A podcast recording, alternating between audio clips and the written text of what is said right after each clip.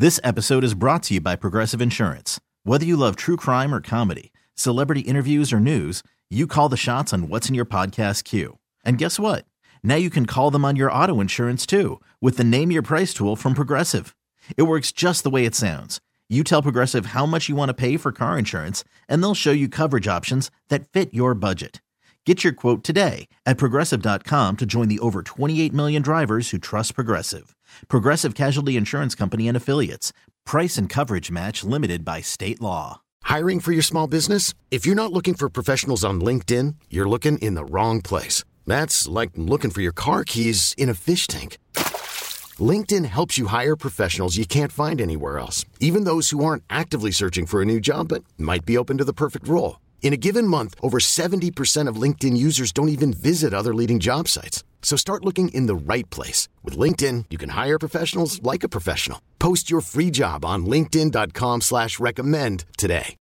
From America's farm to fork capital in Sacramento, I'm Amber Stott, Chief Food Genius and founder of the Food Literacy Center, a nonprofit that inspires kids to eat their veggies and understand why. Raising Kale will chronicle the stories of food thought leaders that include chefs, farmers, doctors, leading experts, connecting them back to the communities that are building resilience around a fractured food system. Today, our food is linked to obesity, climate change, workers' rights, and so much more. It's time we understand the story behind the food we eat and the impact our food choices have on our health, the environment, and our economy. It's time to start raising kale.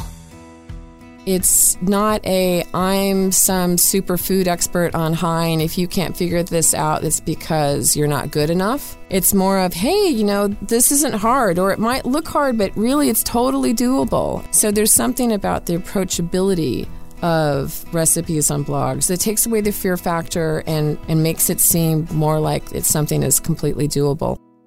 Raising Kale's premiere episode starts in the kitchen. I believe that cooking is a radical act in today's fast food world. If you want to control the fat, salt, sugar, and health in what you eat, you need to cook for yourself. Yet we have two generations of Americans who do not know how to cook from scratch. Some of the biggest heroes of our health are wearing aprons, which is just a cape worn backwards. If we want to improve the health of Americans, we need to learn to cook again.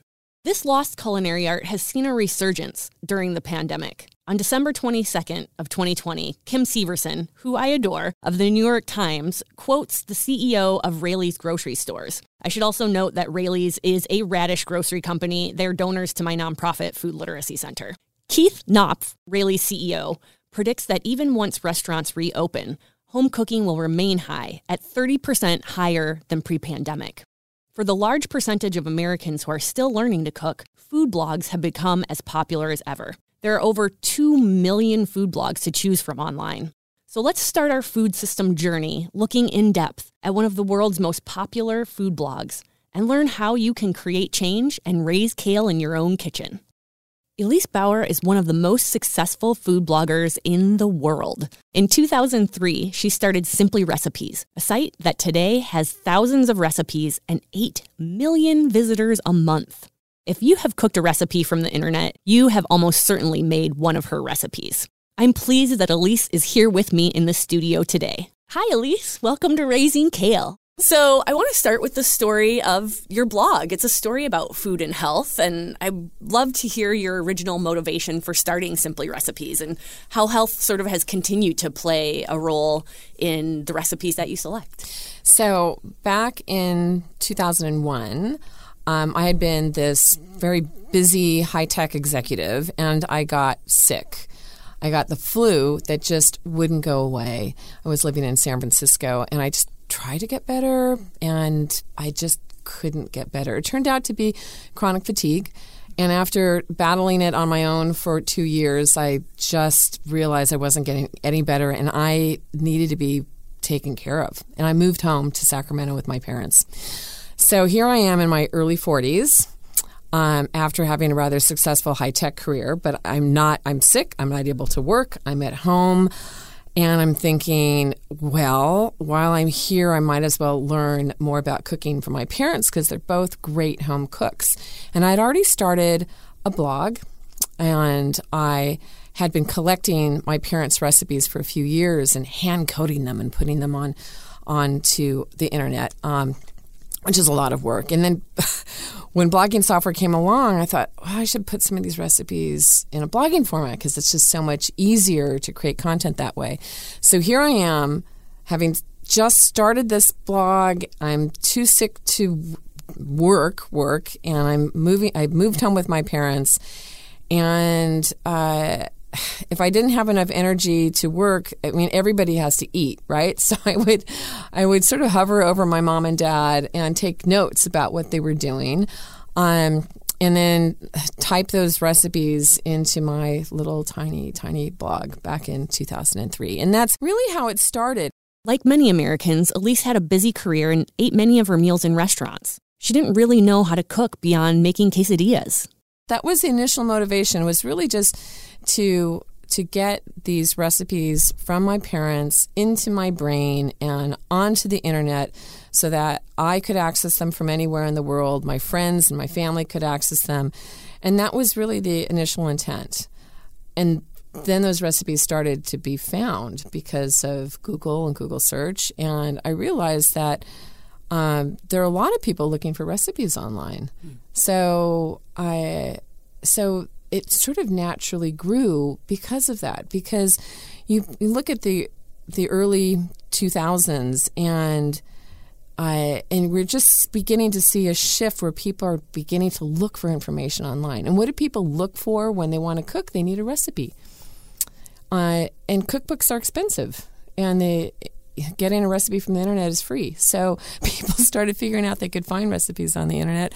I think most of them weren't very good. And I saw early on that, that there was an opportunity to actually make very good, create very good recipes that people would be successful with using whole ingredients, recipes that would be good for them, not just, um, you know, put cans in a, in a, in a pot and heat them. Absolutely. And what what were some of those original first recipes that people were pining for? Okay, so this is going to sound really weird, but when the when I that my first recipe that that did well was one of my favorite um, family recipes, which is oxtail stew.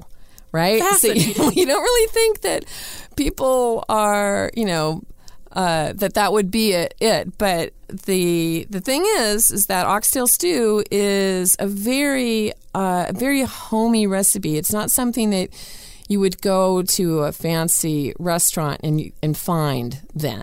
Right. It's something that I grew up with. My um, dad is from the Midwest. He grew up with, um, you know, he grew up in the 30s and 40s, and oxtails were things that you would they were very cheap back then. So there are things that, that you would get because you couldn't afford something else. But oxtail stew is so delicious, and I grew up with it.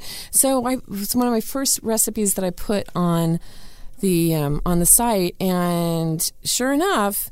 No, there weren't that many other recipes for oxtail stew on the internet, and so mine kind of shot up to the top. Can you describe oxtail stew for people that have never had it? All right, so most people, actually, many people don't even know what an oxtail is, right? So, oxtail is actually just the tail of a steer. And like any other part of the animal, it has a, a lot of bone because it's basically the end of the spine, right? A lot of cartilage. Uh, steers move their tails back and forth a lot, so they get a lot of exercise. So the tails get a lot of exercise. So the tail has very flavorful meat it's incredibly well marbled with fat, where you get a lot of flavor from. And also, you're going to get collagen from the connective tissue and the um, cartilage from the tail as well. So it's actually a wonderful cut of beef. And um, to make the stew, you would make it like you would any other uh, beef stew. You would brown the segments and the uh, segments of oxtails. How many tails do you use? oh, I think you can get by with just one, but usually you buy them by the pound and they're already broken up into segments by the um, by the butcher. And I have seen one all in one piece, and it was pretty long. Uh, but you usually get them already already broken up. Anyway, that was the one, and, and you would make it just like any other any other stew, except at the end you would want to pull out the bones, and that's it. That's the only only difference, and it's absolutely delicious. So that was that was the first recipe that people really started um, coming to. And I thought, oh gosh, you know, if people get excited about oxtail stew, what else would they be interested in? And that sort of set me off on all of my parents. Um, my, my favorite recipes from my parents, like their hamburger and macaroni, my mom's enchiladas. Um, so good. I've had those. Right? Uh, my dad's apple butter. Uh, um, and then there's banana bread. I mean, the thing about at this time was that I wanted to make recipes of the food that I loved eating at home. Just really good home cooking. And I wasn't trying to be fancy. I wasn't trying to replicate anything that a, a, chef or a fancy restaurant might do. I wanted to create recipes or share recipes that were um, that were comforting and healthy. And so many years later now mm. that food is very trendy, mm. everything has frosting on it. um, how do you stay true to that original vision and have something that's lasted and right. hasn't had to buy into some of the trends? Well, trends are important. And at the same time, my, my view has always been with a recipe uh, did I really like the way it tasted?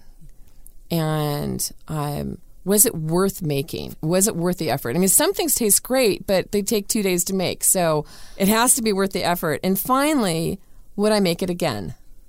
Those are those are always my three things. Just you know, did it taste great? Was it worth the effort? Would I make it again? And if it passed those three tests, then that's something I want to share with people. I love that.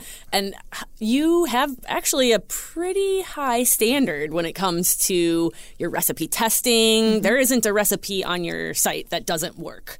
And that's pretty common on the internet to find recipes that are broken in some way, shape, or form. Maybe the bread doesn't rise or.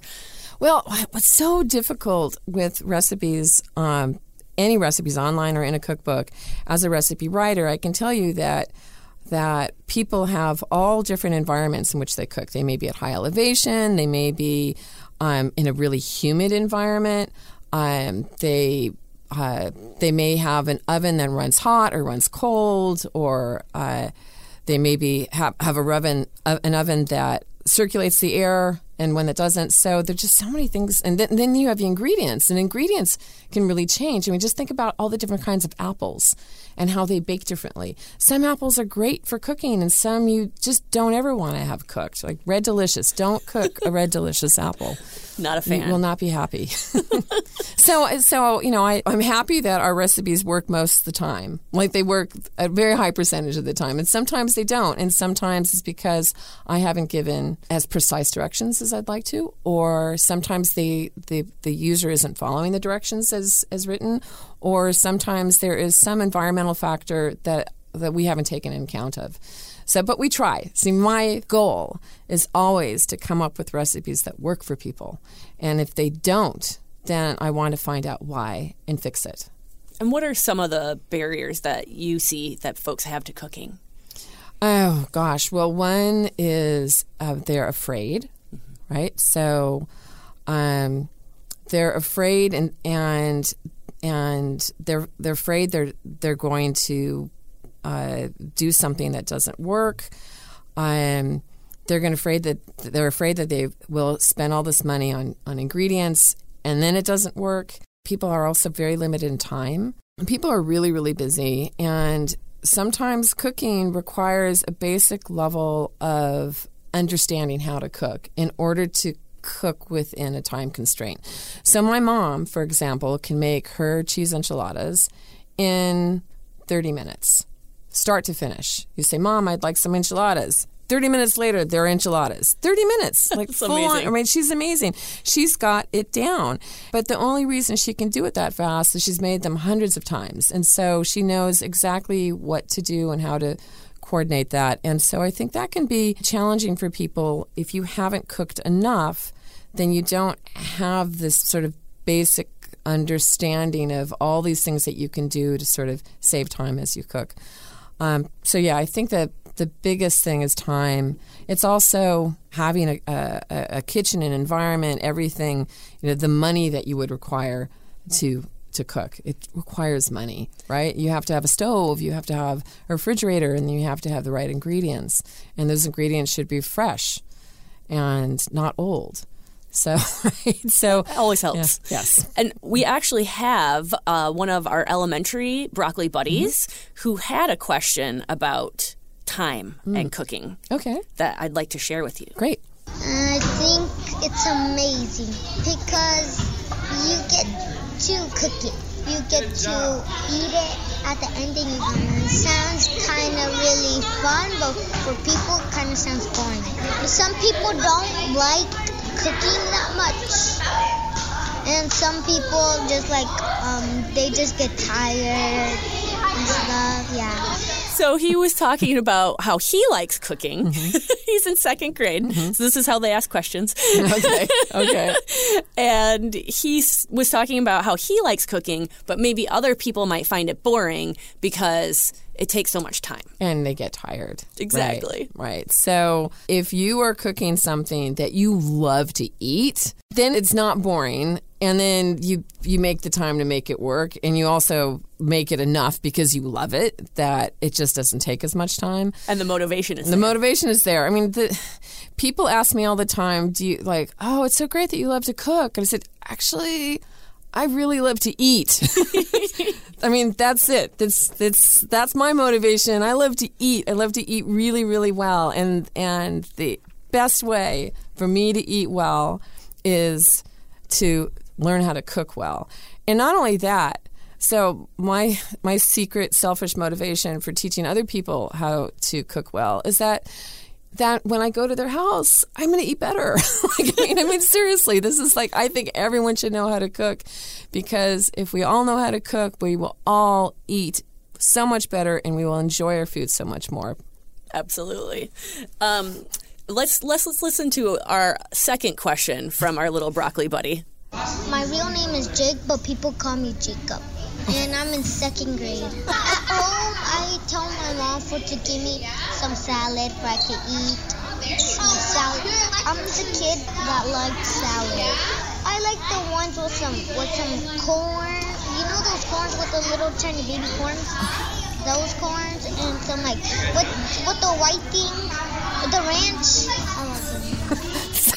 so he likes salad with baby corn and ranch dressing? Yes. Oh, that's so cute. So, do you have a recipe on your site that Jacob Jake could cook? Um, oh, I've got. We've had plenty of recipes that he can cook. I don't know if we have a recipe with baby corn and ranch dressing, but we have a recipe for ranch dressing if you wanted to make it himself. There you go. And salads are so easy, right? I mean, salads, are you just take your favorite fresh vegetables and you have lettuce, put it all together and uh, add a little vinegar and oil or some dressing, and you're that's that's it. So easy. And how important are the ingredients? What kind of question is that, Amber? the ingredients are everything. Every ingredient is important. Every ingredient is going to go bad over time if you're not careful and you don't eat it up quickly, right? So you want to have the freshest vegetables. You want to have the freshest meats and fish. I mean, you you don't want foods to sit around until they're tired and old before you eat them. They're not going to taste as good, and they're not going to be as good for you. So and, many sad mushrooms in the back of refrigerators, right? Yeah, I mean, one of one of the things that uh, I do as a, as a challenge to myself is I op- open a refrigerator door and say, okay, what do I really, what do I need to eat right now? Just yesterday, I found some smoked salmon in the refrigerator. I thought, uh oh, better get to that. That was my dinner: smoked salmon on bread. like right. Delicious. So yeah, and other things, you know, your olive oil should be fresh. Um, any any cooking oil you have, it shouldn't. I mean, that's that's one thing that gets people in trouble is their oil gets rancid because they just let it sit around instead of using it up. Mm-hmm. So yeah, the the ingredients that you use are incredibly important to the quality of food that you create. Perfect. And let's go back to today and the mm-hmm. blog. Mm-hmm. Uh, in 2016, you sold it That's to right. Fexy Media. Yep. Um, so you call yourself semi-retired, mm-hmm. um, but how has that transition been? Has it been difficult? I mean, you gave your brainchild you put it in the hands of, I know, of others. I gave my baby away. It's like someone said, well, it's sort of like uh, you know, you raised your baby and now that baby just got married. like, right? So I'm I'm having the transition that uh, uh, mothers go through, right? When you have raised something and now it's someone else's job to take care of it. And I would be lying if I said it wasn't challenging for me personally, because it's just I have so much emotion tied up um, with all of the recipes and the site. And at the same time, I think uh, I couldn't have picked a better company to uh, to partner with and to to purchase Simply Recipes because I think they're doing a fabulous job. They've they've left your mom's enchiladas. Yes, they've left my mom. Right, exactly. yeah, I mean it's it's so many of the recipes on the site are are personal and are family recipes, and they honor that and respect that. So that's that's the thing that makes that that makes me happy about this transition. Absolutely, yeah. One thing that um, I have always really admired about you, Elise, is how collaborative you are because blogging, food blogging, it's a very competitive space and you do not participate in that. You are always collaborative. I think it's worth mentioning here that Elise and I are dear friends. You probably already caught on to this. For context, I met Elise in 2008 when I started a little blog of my own, Awake at the Whisk. We both live in Sacramento and were introduced to each other by a fellow food blogger. Shout out to Garrett McCord. We became instant friends, and she also became my mentor. A few years later, when I started the Food Literacy Center, Elise became a founding board member. She has been my champion and my friend. So now that I've provided some context, let's get back to her views on collaboration. So, from the very early um, early days of food blogging, remember I started in 2003, and there were just a handful of us. Um, from the very beginning, my uh, my view was let us share what we learn with each other. This is a growing medium.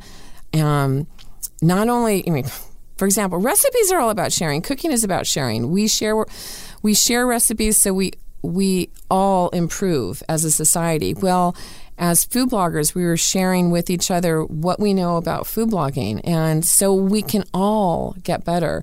My view has always has always been let's like knowledge and information raises all the boats, right? So we all get better when we share and um, share information with each other and don't try to silo it and be super super competitive. It's these things are naturally competitive because when it comes down to it, all of the sites are competing for the same eyeballs. But if we think um, in term, not in terms of scarcity, but in terms of abundance, um, there's just so much more for everyone. So that's that's sort of been my approach all along, and and I know that I've grown uh, personally and professionally um, through everything that I've learned from my fellow food bloggers, and I've made lifelong friends like you, Amber. And I think that has been the greatest gift of food blogging is actually the the uh, friends that I've that I've um, that I've gained from that from this whole experience. I 100% agree because uh, I would not have met you if I hadn't had a little food blog exactly. in, in, the beginning, and that's how we met. And right, it's about connecting with people who share the same passion and values that you do about about um, teaching people how to eat well and ha- teaching people where their food comes from. It's really important.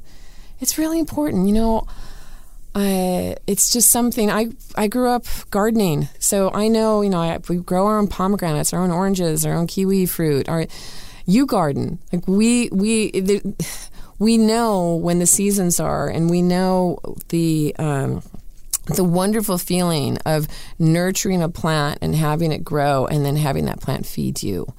Absolutely. I know. I remember some of those early days finding other food bloggers and, mm. you know, the kinds of conversations you yeah. could have that. Yeah. Just opened up a passion. Yeah, uh, it's so fun. Yeah, you get food bloggers together, and it's just we can just talk about food forever. yeah, it's one of my favorites as well. And I think another thing that's so inspiring about Simply Recipes is the fact that you do really inspire people to roll up their sleeves mm-hmm. and um, get in their kitchens. So you know, how do you think you've really empowered your visit visitors to create change in their own kitchens?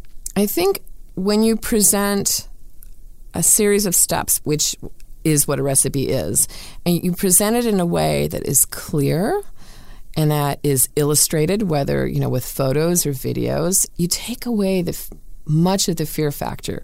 It's basically saying, "Look, you can do this. Here, there are the steps. This is what it should look like."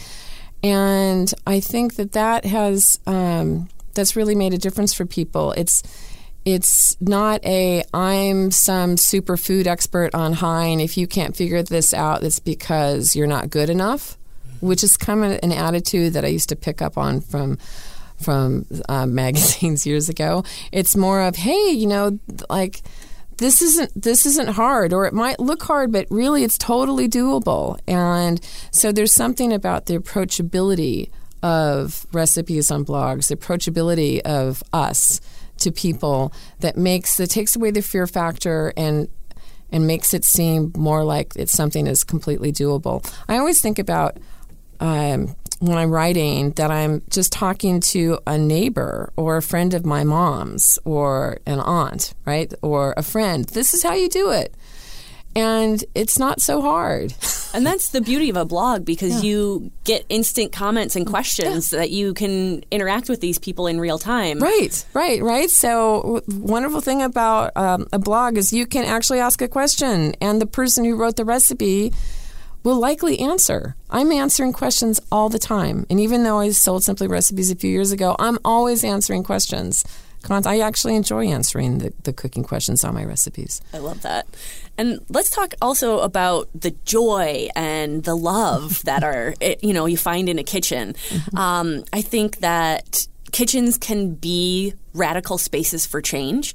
Being healthy is a mm-hmm. radical act in a country where 50% of us are sick because of our diets. Mm-hmm. So, how do you raise kale in the kitchen for yourself and for your visitors? Like I said, I'm, I garden and I work a lot with fresh vegetables and uh, and then I just share my food, right? So just last week I was making bunches of batches of marmalade, some marmalade that you've actually had, right? And so I raise kale by making it myself and then sharing that with others. And if they like it, then I'm super happy to show them exactly how I did it. Uh, and you do. You invite people into yeah, your kitchen yeah, yeah. constantly to cook with you. Yes. And, and you are excited oh. to learn other people's recipes. Absolutely. I, I love learning how people cook things, and, and I love having people over for me to show them how I make things. So cooking is it's such an act of love and community. And if you're just doing it by yourself, it's not nearly as much fun as when you're doing it for and with others. It's a team sport. Yes, it is. You know, my parents come over all the time, and we and I go over their house all the time, and we still cook together. And it's it is a team sport, and it's a it's a, a great way to to work on something that is loving and nourishing with your friends. Absolutely. And I just have to say again that you're one of the most successful food bloggers in the whole world. Oh, and thanks, Amber. I mean, that's just data. I also agree with the data, but um, it's it's statistically known. So, mm. what kind of commitment does that take? Like, what are the oh. things that you give up, and what are the things you will never give up in so, your pursuit of success? So, a couple areas of commitment. One was I am and was much more committed to the quality of the product than I am to anything about me. This isn't about when you go to Simply Recipes. It's not about me. It's not about any of the authors. Um, it's about the recipe and it's about you, the cook.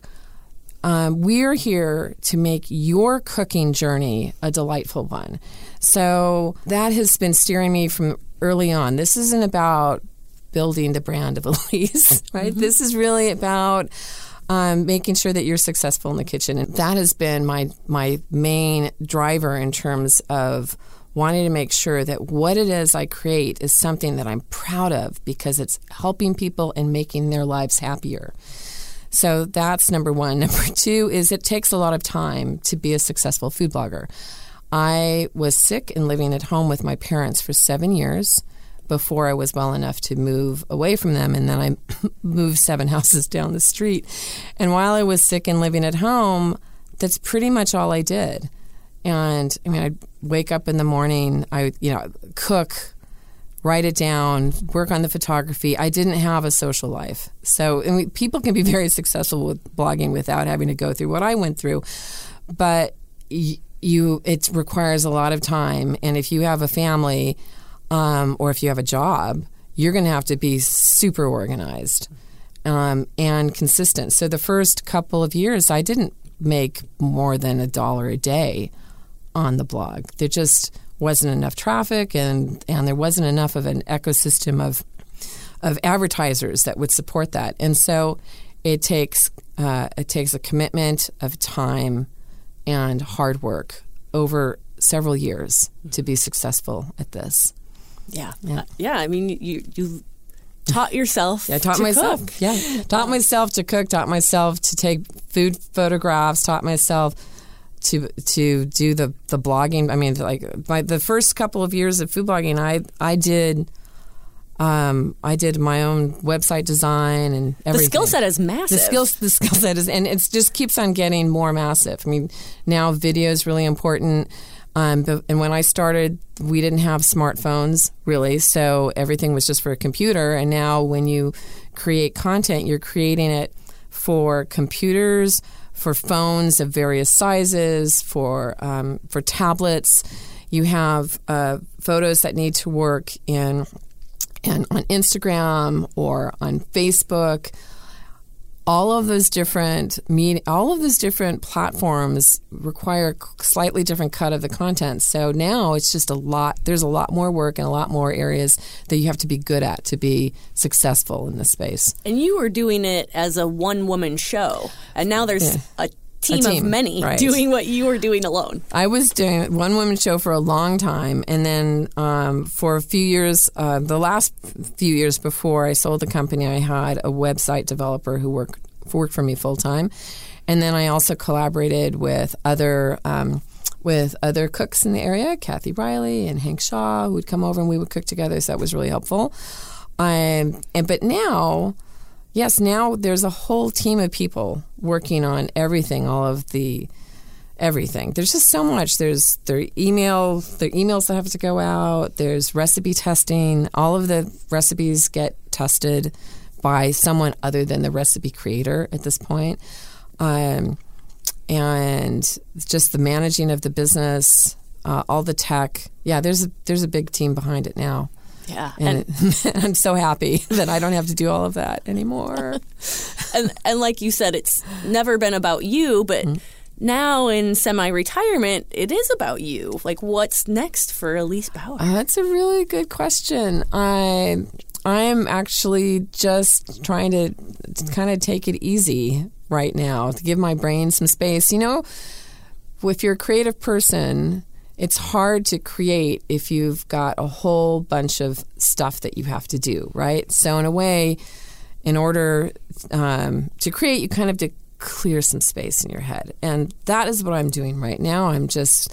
I'm doing a lot of um, closet cleaning, like so to speak, both uh, uh, literally and figuratively. So I'm cleaning the closets in my home, and I'm also sort of cleaning the space of my calendar to sort of see um, what interesting things I want to pursue next. Not yeah. sure.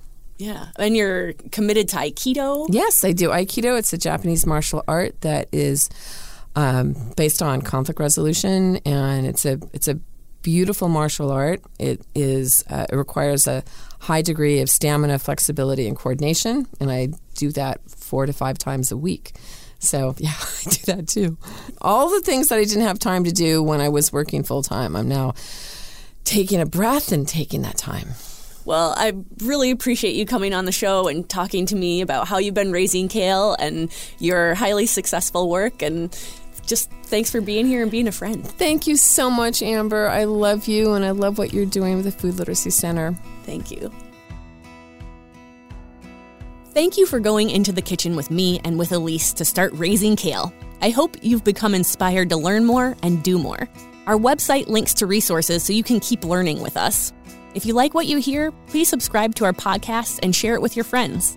In our next episode, we'll hear from my friend Ken, a chef farmer in Illinois who experienced an awakening about our food system. He diverted his career as a successful chef in elite restaurants, moved to Illinois to follow his heart and his values, and became a farmer, and quickly failed at everything.